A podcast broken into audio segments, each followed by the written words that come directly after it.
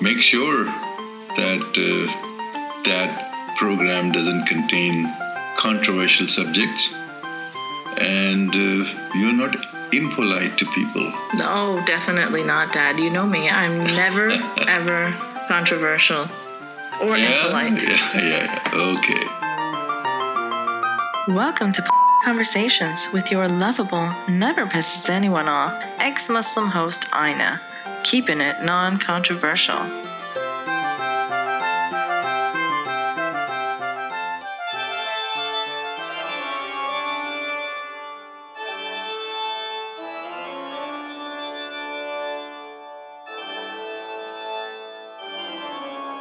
Hello, hello, goblins and ghouls. It's that time of year again.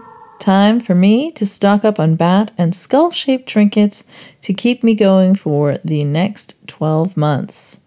And to be very clear, that's skull shaped as in dark, macabre Halloween stuff. Not skull shaped as in I appreciate skull shapes in the uh, Quillette sense. I mean, I have a lot of skull stuff, magnets and mugs and earrings and things, but I'm not a skull shaped connoisseur in that way, if you know what I mean. And it sucks that I have to clarify this now. Fucking phrenologists have ruined skulls for everyone. well, as always, if you enjoy the show, please do consider supporting via Patreon.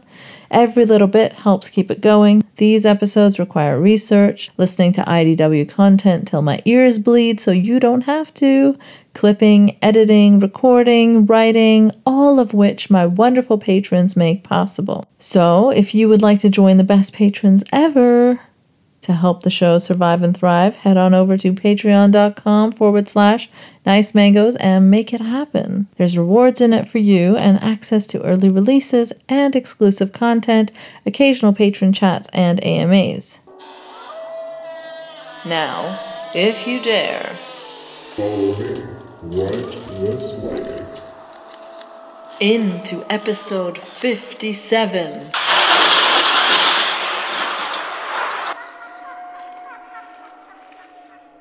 The Halloween episode of Polite Conversations. Or should I say, Spooky conversations.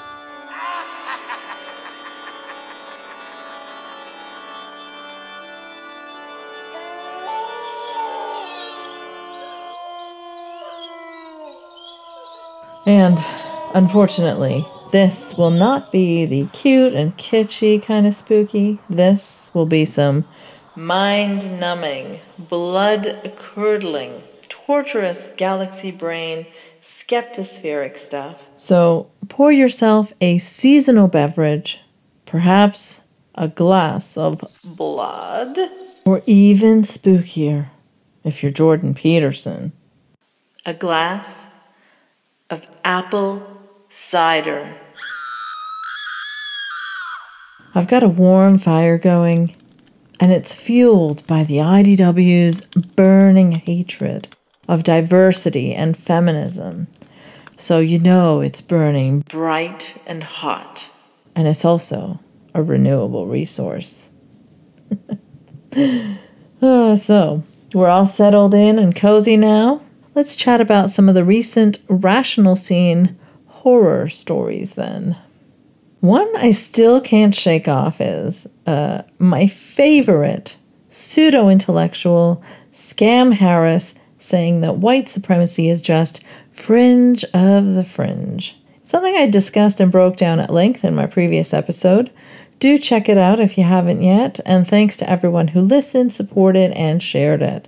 That was an important one, I think. Uh, so, yeah, thanks for getting the word out there, guys. Um, but yeah, very shortly after I released that episode discussing Sam's strange insistence that white supremacy is really something very fringe and obscure and totally not a big deal, us Canadians were tossed a little story about our Prime Minister doing black and brown face on different occasions. Not once, not twice, but he actually said he didn't know how many times. Not back in the 80s or 90s when he was a silly kid, but in the early 2000s when he was an educator himself. And we just had our elections, so this one's been on my mind quite a bit. Now, Trudeau, I know, isn't part of the skeptosphere yet. I'm still waiting for his Joe Rogan type Netflix special called Triggered you know, since he was harshly criticized for blackface and all, he's got to make that anti left pivot sooner or later, right? I kid, I kid. Thankfully, he has not gone that route. However, I couldn't help but see this story through a skeptic scene lens, considering how so many of the large figures spend time downplaying or denying the seriousness of white supremacy and racism in today's political climate and because of how the genius brain atheist scene is really a predictive microcosm of the far right stuff that's about to crop up in the mainstream. You've noticed that too, right?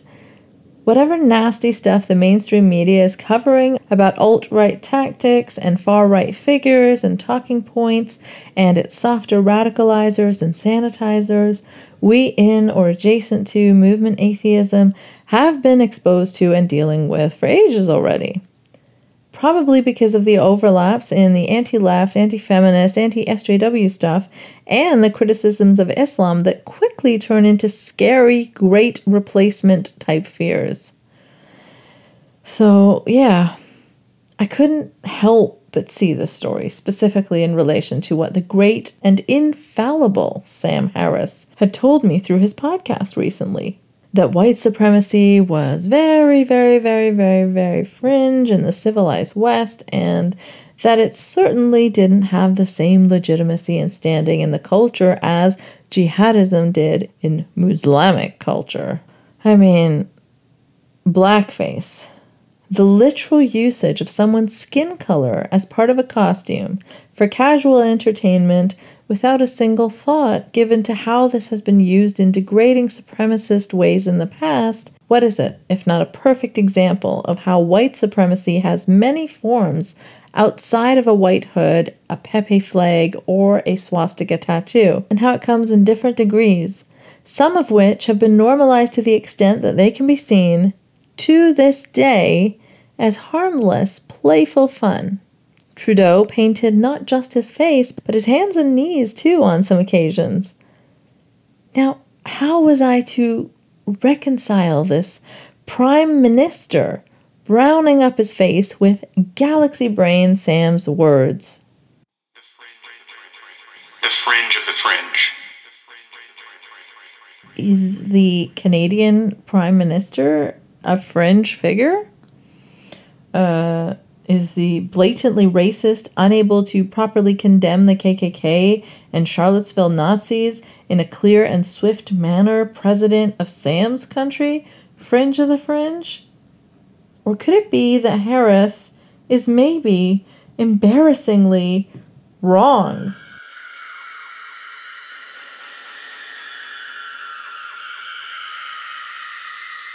Oh, the horror. Imagine the thought. In seriousness, though, when it came to the whole blackface Trudeau thing, my take was basically the same take I have for all the edge lords and comedians that have dabbled in these types of controversial things. If someone realizes they made a mistake or that their views were wrong and they address it and they genuinely, wholeheartedly apologize for it, I really don't see why we can't accept that apology. I mean, whomst among us has not done brown or blackface at least three to 29 times? Right?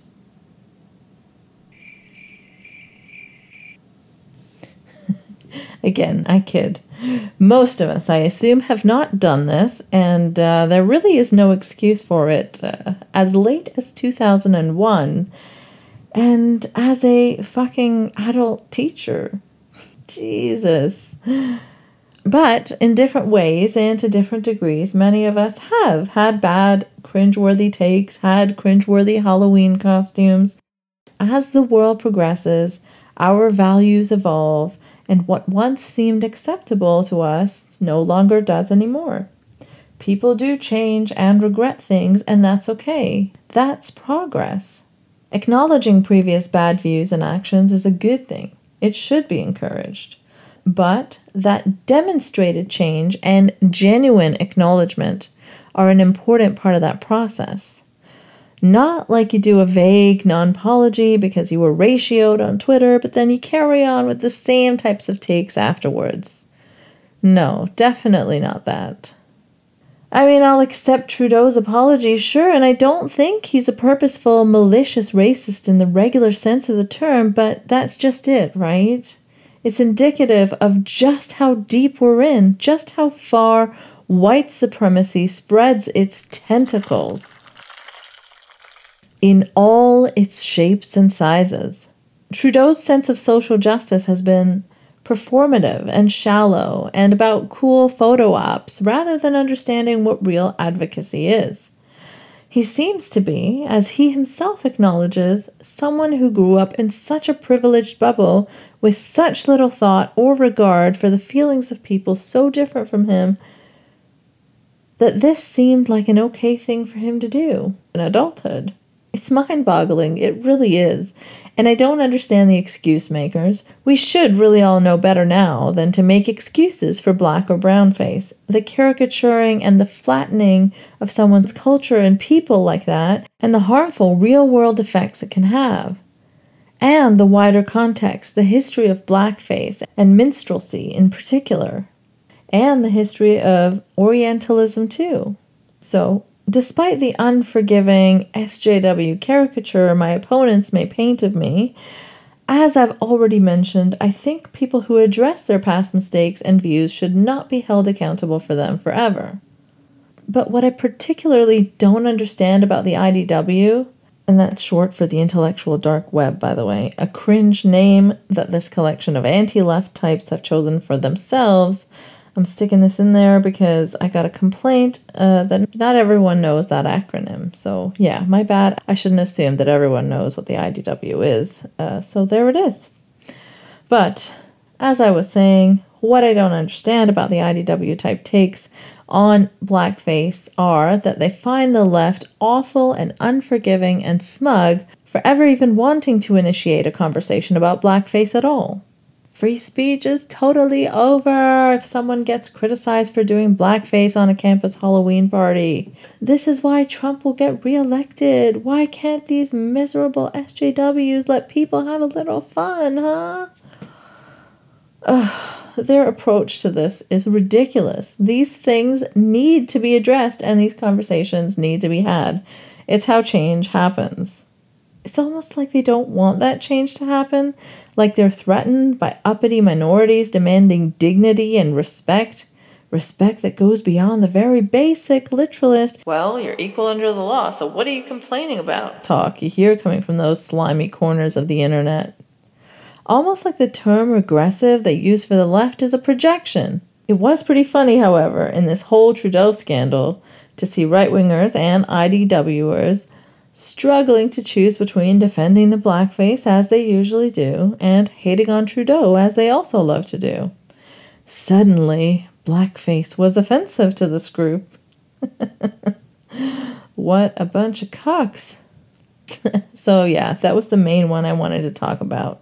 But Sam's been out there saying some other ridiculous shit too lately. Surprise, surprise. I can hardly keep up. In a clip of his recent conversation with Chelsea Handler, he was polishing up the old turd of traditional gender roles. I mean, how many of these fools can we apply the was this said by a Salafist mullah or IDW genius brain question to?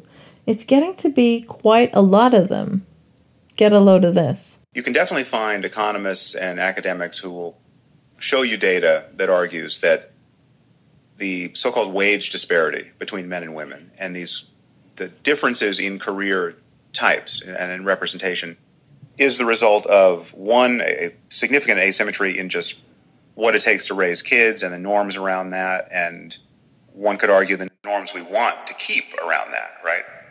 I mean my wife has had much more responsibility raising our kids than i have and you know it's not to say that that couldn't have been flipped in some world but frankly, our kids are better off that we didn't flip it. You know, it's, it's just she's she's a better mom than I would have been, and it's not to say I'm not super involved, but there's a difference, and the difference starts with our biology, right? It's not, you know, there are hormonal differences between men and women that are relevant here.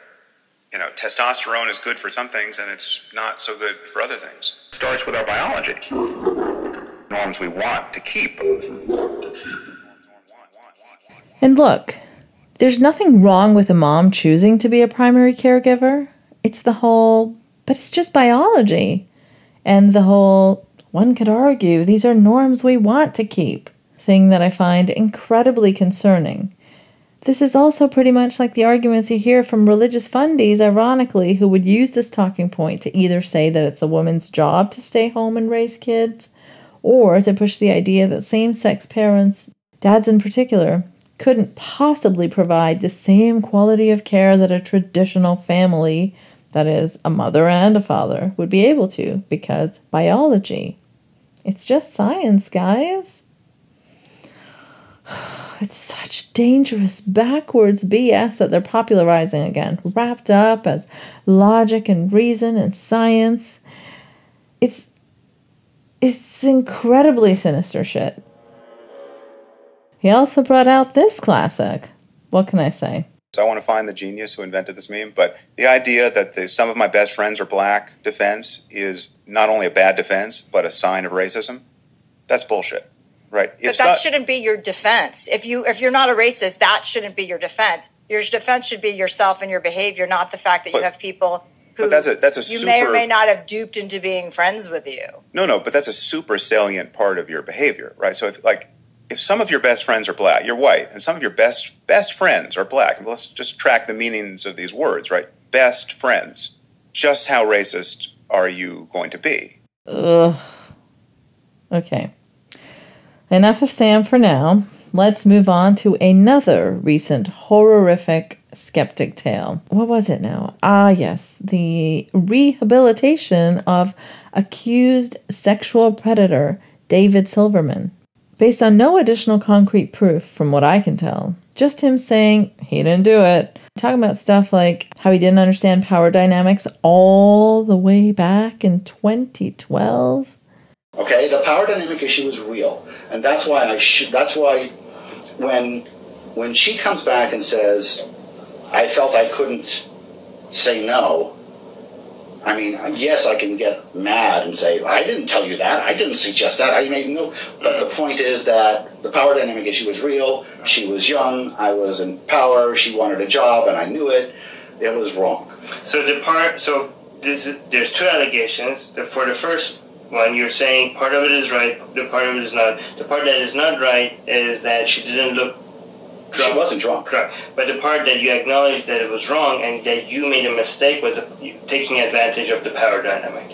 Yeah, I, I, I guess taking advantage of the power dynamic is a fair assessment. Um, I was, you know, it was 2012. We didn't understand power dynamics back then. I certainly didn't. Or how one of his accusers was coming on to him, how she initiated the flirting. I'm not sure how that's relevant because you can, in fact, flirt with someone and change your mind or not give consent to other actions. Now she initiated it. Okay, she initiated that power dynamic issue. She pursued me, starting from before lunch to through and after dinner. So she created that. She was an adult. She wasn't drunk the whole day. Um, so she bears some responsibility for that too. But I take my responsibility. Uh, I should not have said yes. Uh, I should not have done that. And maybe that was a fireable offense in and of itself. Maybe it was. Right. But she wasn't drunk. I did not take advantage of a person who could not consent. And in this interview, there was a lot of what seemed to be him muddying the waters, hiding behind BDSM as an excuse for what we've been told by the accuser is non consensual sexual aggression. Now, it's true that none of us except the accused and accuser were in the room, so we'll never really know what exactly happened there. And that's why so many abusers get away with sexual abuse because it is one person's word against another, and also why so many victims don't speak up about it because they fear not being believed, as there are usually no witnesses to such private abuse. But from corroborations in the past and detailed articles and multiple accusers, I certainly wouldn't be rushing to take Silverman's own word that he didn't do it, especially considering his recent behavior. And despite him even admitting to some things like, oh, we didn't understand the power dynamics thing back then, and I apologize for that. Um, despite all that, there have been appearances on podcasts and interviews and defenses, and people happily plugging his crowdfunding, trying to get support for him, all from those who criticize the religious for rallying around their accused sexual predators. The hypocrisy in this scene knows no bounds. Despite his sexual misconduct allegations, he has even been appointed as executive director of Atheist Alliance International. And not only that, but it seems the position was created just for him. As Hemant Mehta from the Friendly Atheist put it in his piece, quote, as far as I can tell, he's the first person to hold this title for the group and possibly the first salaried staffer they've ever had. End quote. Nice, eh? Real rational stuff. So, yeah, in the past couple of months, Silverman's been doing the anti SJW online right wing YouTube circuit thing while still claiming that he's actually a real feminist. He even went on Sargon's channel, you know, Sargon of Akkad of the I wouldn't even rape you notoriety, the rabidly anti feminist guy who blamed the fucking feminist system for Elliot Rodgers' murderous rampage. Remember, Sargon's the guy who was too disgusting and embarrassing for Nigel Farage, even. That guy. Not the person you want to be palling around with if you want any credibility at all, or if you want to seriously convince people you've been falsely accused of sexual misconduct. And one of his interviews, the one I just played clips from, was with one of the very worst prominent ex Muslims out there, Armin Navabi. This is the guy who runs Atheist Republic, which I've seen on Twitter beautifully and rightfully described as the turning point USA of atheism, an utter clown show. Armin is the guy who claims that Judaism is worse than Nazism, something Silverman has extensively and vocally defended him on, saying it's a valid point, so naturally Armin is repaying the favor now.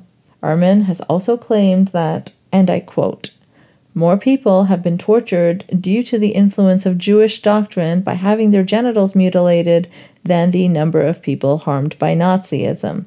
Thankfully, more and more people are abandoning this barbaric ideology. End quote. It's not Nazism he's describing as barbaric here. So, yeah. Just horrific, ludicrous stuff. I'm a critic of circumcision and of religion myself, but this vile analogy should be enough to tell anyone with half a brain what kind of awful, hate filled, dangerous person they're dealing with. Again, not someone you want to ally with if you want to regain credibility under normal circumstances. But hey, in the atheist scene, our standards are so low that it's all good. As long as you sufficiently bash religion, that's all that matters. You don't even have to bash it intelligently, clearly. So, in this interview with Armin, who is totally not a right wing anti feminist MRA type or anything, uh, David was really only harshly challenged and criticized multiple times for one thing. That thing being uh, that in the past, Silverman has said to believe women. This the rational genius interviewer could not tolerate and had to call him out on. Something as outrageously offensive as believe women? You gotta shame people for that in the galaxy brain community. You see, here we criticize religion because of how its adherents treat women and victims of sexual abuse, because of how sexual predators are protected, all without a shred of self awareness. and this isn't the first or only time either. It was the same thing with Krauss. You can go back and listen to my two part panel episode on that if you want a refresher. It was the same types of people that rallied around him, praised him, invited him on their shows, vocally defended him, minimized what he did, and it's happening again today with Silverman. What an embarrassing train wreck of a scene. Okay, Another one on my high IQ horror story list is the Neil deGrasse Tyson appearance on Ben Shapiro's fucking show. Just before Ben Shapiro was trending for saying some deranged sounding stuff about picking up a gun if people try to teach his kids about LGBT inclusivity. You want a culture war in this country? We want this country to come apart at the seams. This is how you do it. Because I promise you, if you come to tell me that you're going to indoctrinate my kids in particular policy and that I can't pull my kid out of the school and send my kid to a school I want to send them to, that I can't go to the church or synagogue that I want to go to, and if you make that national policy, not just California policy where I can move, but national policy, people are not going to stand for that. They're not going to stand for that. And if you send a truant officer to remove my child, I have two choices at that point, right? If I have no place to move because you've now made this national federal policy, I now have two choices. One is to leave the country utterly. Two is to pick up a gun. Those are the only choices that you have left me. And now people are like, oh, this is, ex- how could you say stuff like that? How could you be so extreme? It's not extreme to defend the fundamental rights the Constitution was created in order to protect. These rights pre exist government. My right to raise my child in my faith is my right. That is a First Amendment right. There is only one reason the government exists to protect those rights, not invade those rights. It is my right to raise my child with the moral precept that I find to be beneficial for my child. Beto O'Rourke does not get to raise my child. And if he tries, I will meet him at the door with a gun. That is insane. Uh, yikes. I'm at a loss for words on why Neil would feel the need to reach across the aisle for this guy. The Quebec mosque shooter's top visited Twitter page was Ben Shapiro's. Keep in mind.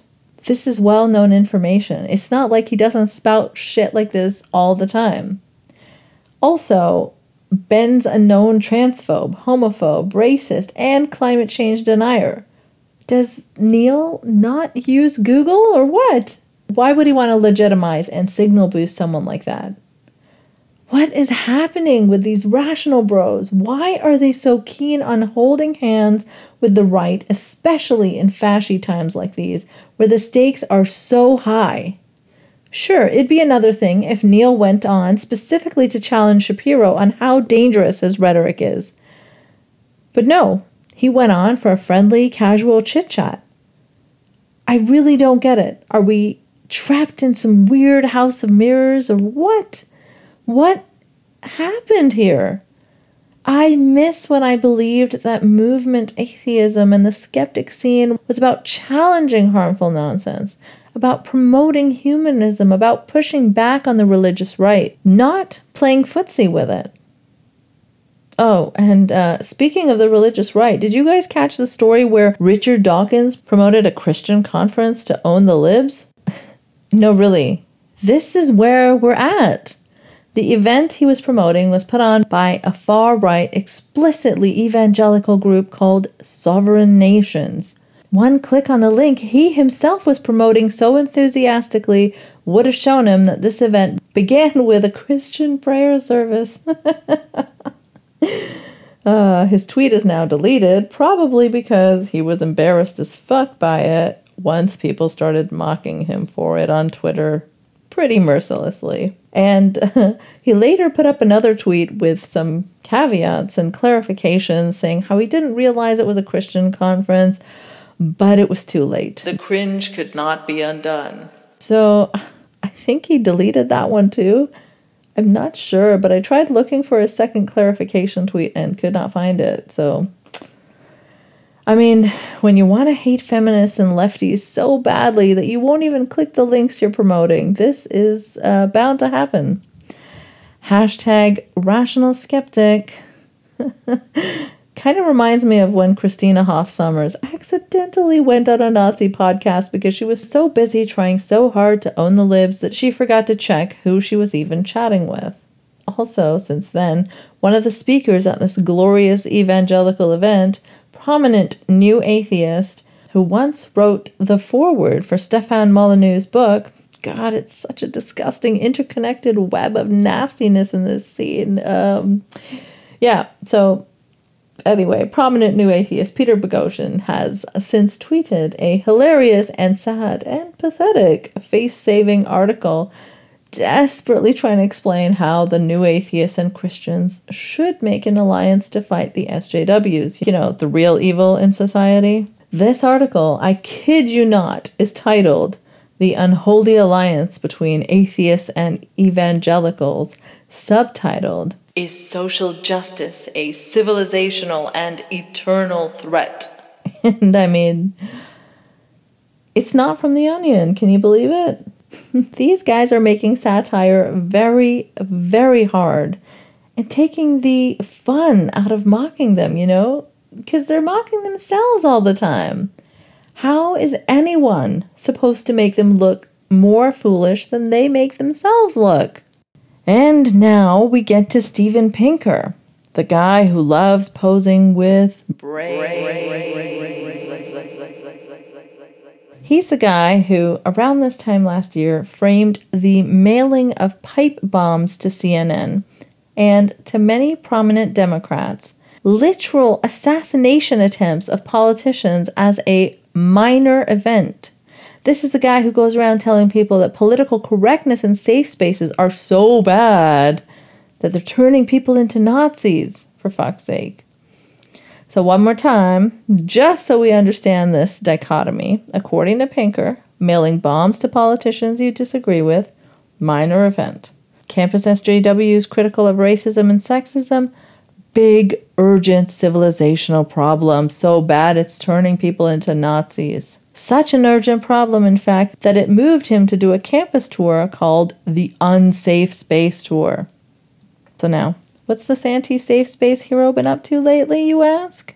Well, he's been tweeting about how he wants a literal safe space from facts about the world, aka the news. He tweeted, and I'm paraphrasing only slightly What is news anyway? Basically, just cherry picked reports of bad stuff.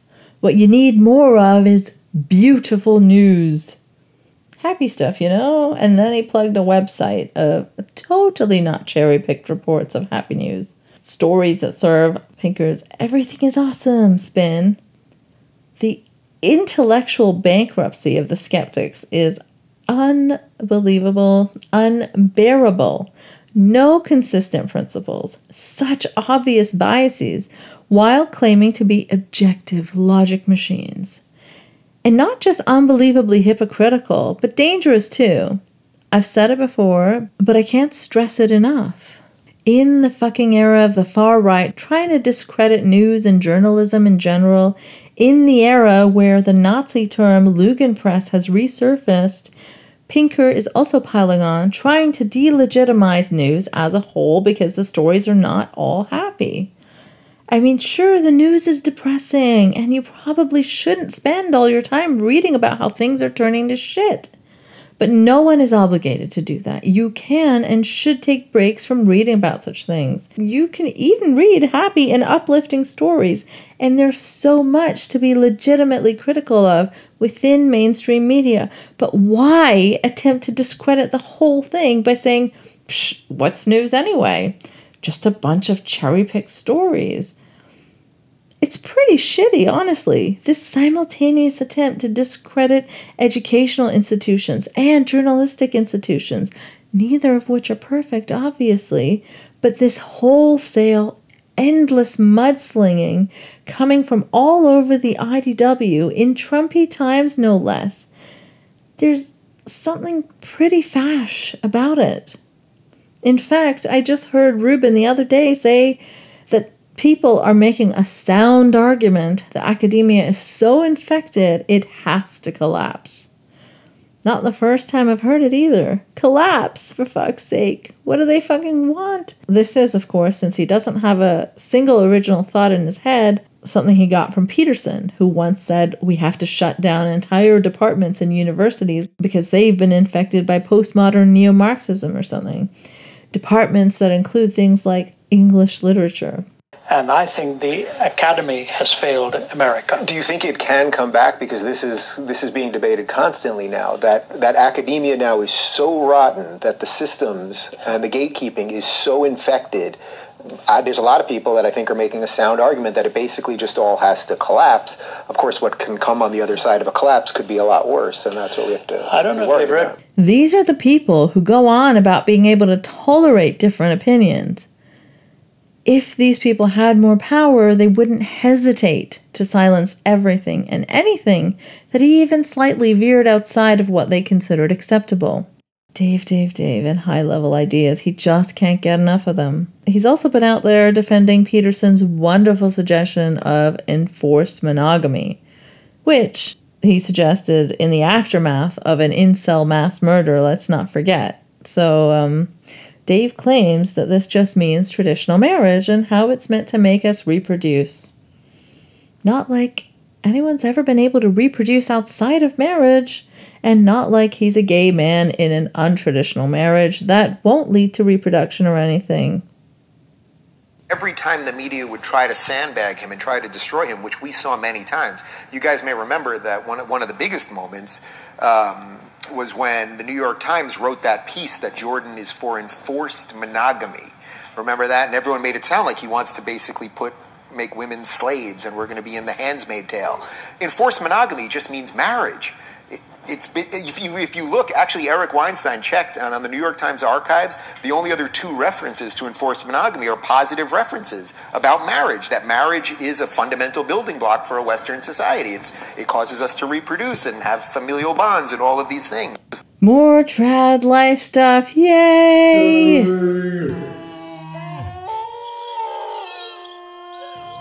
Dave is the kind of guy that can make you want to poke your own eyeballs out because of the unbelievable unintelligence you're witnessing.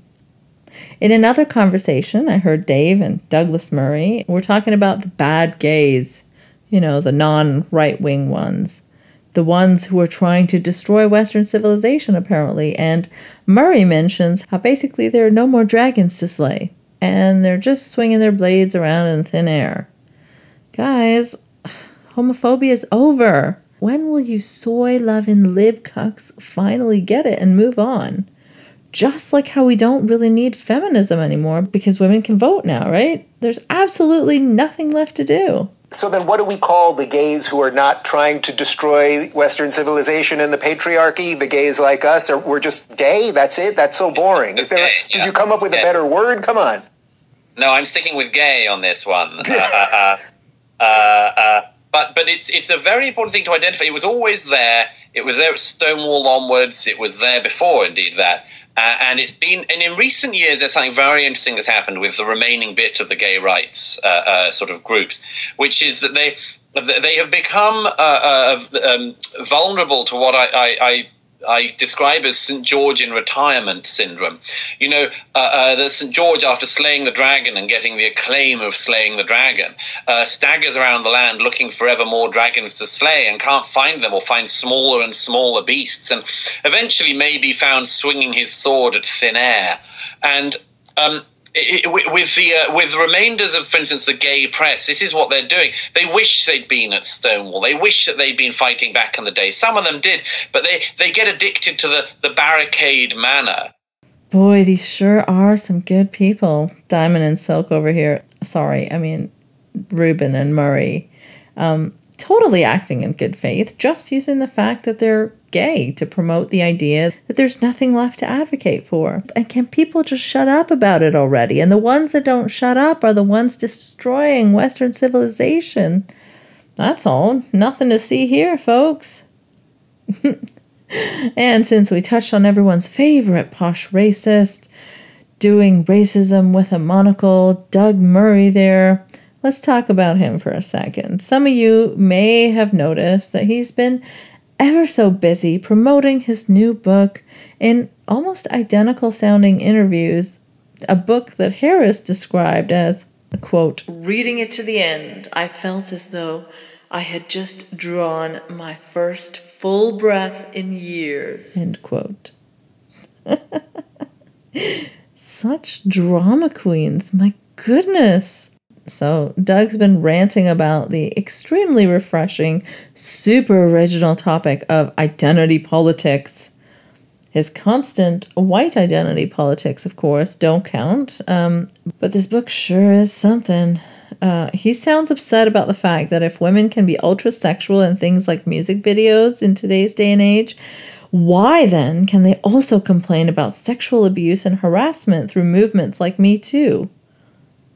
Uh, mm, not quite the gotcha you seem to think it is there, Dougie. I think he'd quite enjoy Saudi Arabia, actually. Every interview I've watched about this book is either called The Dictatorship of Minorities, or it's complaining about gay privilege, or how women have the power to derange men with their sexual sorcery. he was with Candace Owens recently, having a totally normal one on the totally credible creationism peddling PragerU network. And they talked about how Me Too has gone too far and how rainbow flags are exhausting to see and how Candace realized all her problems weren't due to white men. They were because of herself and how leftism was preventing her from seeing that all along. so, as you can see, some very excellent, incredibly unregressive ideas being spread by the IDW and friends. Let's just recap the things we covered here today in no particular order, just very quickly. Number one, white supremacy, totes not a big problem, fringe of the fucking fringe. Number two, women are biologically suited to raising children. Number three, traditional marriage is good because it causes us to reproduce, says man in untraditional marriage. Number three, how to rehabilitate accused sexual predators.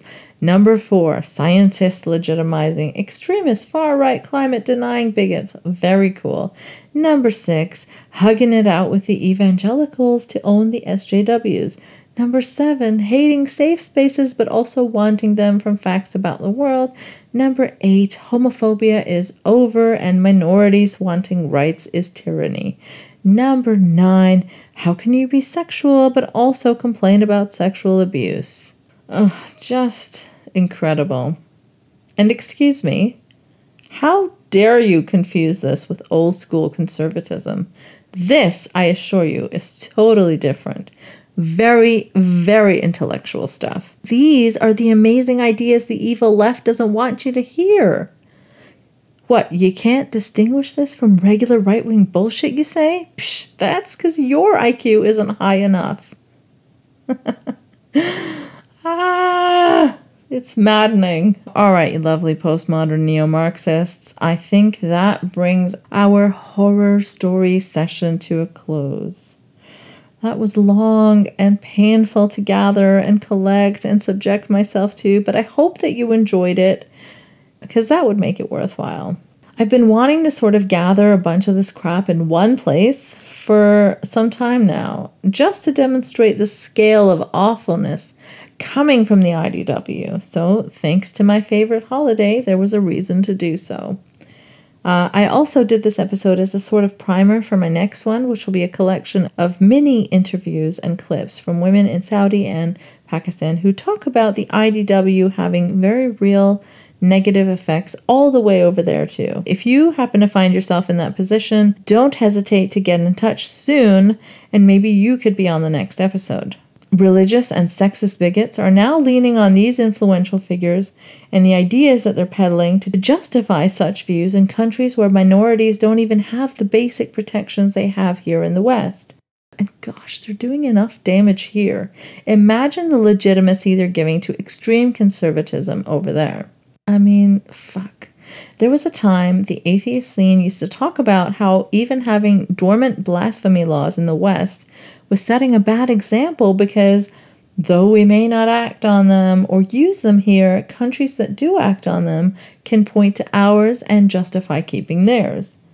Now, the atheist scene and its adjacent IDW intellectual brain geniuses who are proudly holding hands with evangelicals and creationism promoters are becoming the foundation on which bigots and misogynists around the world can point to and say, but look at this polished Western professor, psychologist, scientist, etc. They say that marriage is for making babies, that women are better suited to raising children. Can men and women even work together? Do feminists crave brutal male domination? Enforced monogamy? Hell yeah. Fighting for gay rights and women's rights should only go so far it's okay to be buddies with religious extremists, and on and on and on and on. Ugh. So that's it for today, folks. Gonna leave it on this dark note, unfortunately, because these are dark times and real life horrors. Happy Halloween!